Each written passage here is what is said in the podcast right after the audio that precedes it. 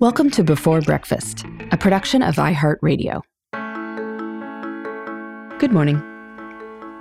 This is Laura. Welcome to the Before Breakfast podcast. Today's tip is to invest time in planning. Because planning doesn't take time, it makes time. I hear from a lot of people that they would like to plan, but they just don't feel like they have the time. With work and family demands coming at them from all directions, they feel too busy or overwhelmed to think long term, even if long term just means a week at a time. So they never truly take stock of what they need to accomplish. They just keep showing up for scheduled appointments, scrambling to meet deadlines, and dealing with a never ending stream of urgent tasks. It can feel like putting out one fire after another. But it doesn't have to be that way.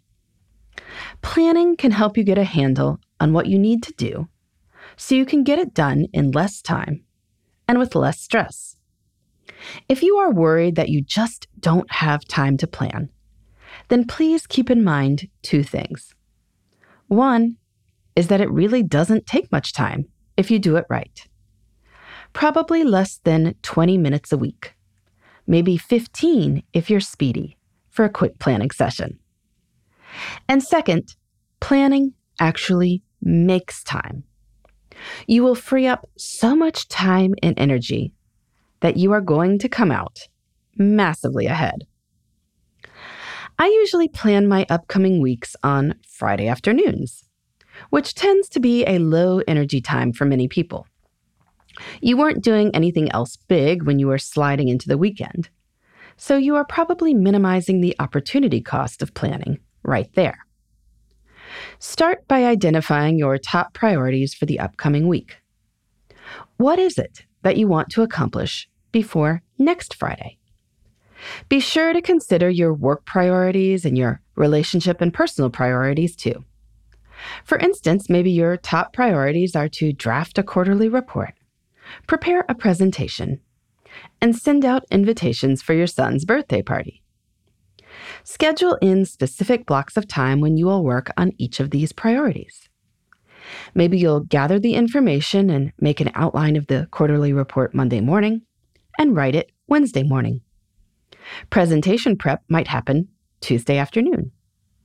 And you might address those birthday party invitations while you watch The Bachelor on Monday night. Then look at the appointments you have next week. Any preparation you need to do? If so, get it on the calendar. Any appointments you can cancel or opt out of? Maybe you see a meeting that you know has been rescheduled four times. Please go ahead and put it out of its misery. Get that time back. What about recurring or smaller tasks that need to get done? Schedule times for handling these tasks, either individually or in batches. For instance, every week I need to write, record, and send in five before breakfast podcasts. So I might block off Tuesday morning and Thursday morning for that work. You may realize that some of the tasks you identify are low priority and can be put off till a rainy day. Or maybe they can be delegated to someone on your team. Or maybe they don't need to be done at all. Once you know when you'll accomplish your top priorities and your recurring or smaller tasks, and what scheduled commitments you have and what you need to do to prepare for these, you are able to work purposefully. Planning prompts prioritization. So you start your week knowing what your most important work is and when you're going to get it done. Planning also lets you delegate what you can minimize or defer activities that don't add much value, and group similar activities together for efficiency. In addition, planning lets you avoid losing time to transitions. If you know what you need to accomplish each morning and each afternoon, you don't spend 30 minutes between projects spinning your wheels. You move elegantly from task to task. Once you get in the habit, you can do this all quite quickly. And then you start to see the results those 15 to 20 minutes spent planning can literally free up hours for productive output. You gain efficiencies by making intentional choices about what to do when. So, this Friday, even if you are busy, especially if you are busy, invest 20 minutes in planning the week ahead.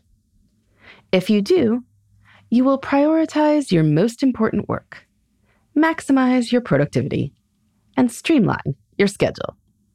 You'll get more done and feel less stressed. And that sounds like a great plan to me. In the meantime, this is Laura. Thanks for listening. And here's to making the most of our time.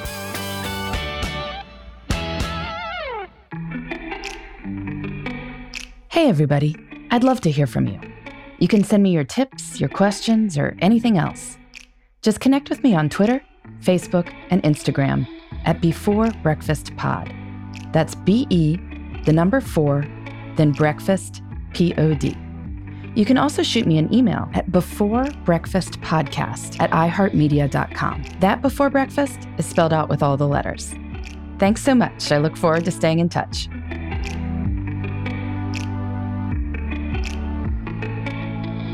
Before Breakfast is a production of iHeartRadio. For more podcasts from iHeartRadio, visit the iHeartRadio app, Apple Podcasts, or wherever you listen to your favorite shows.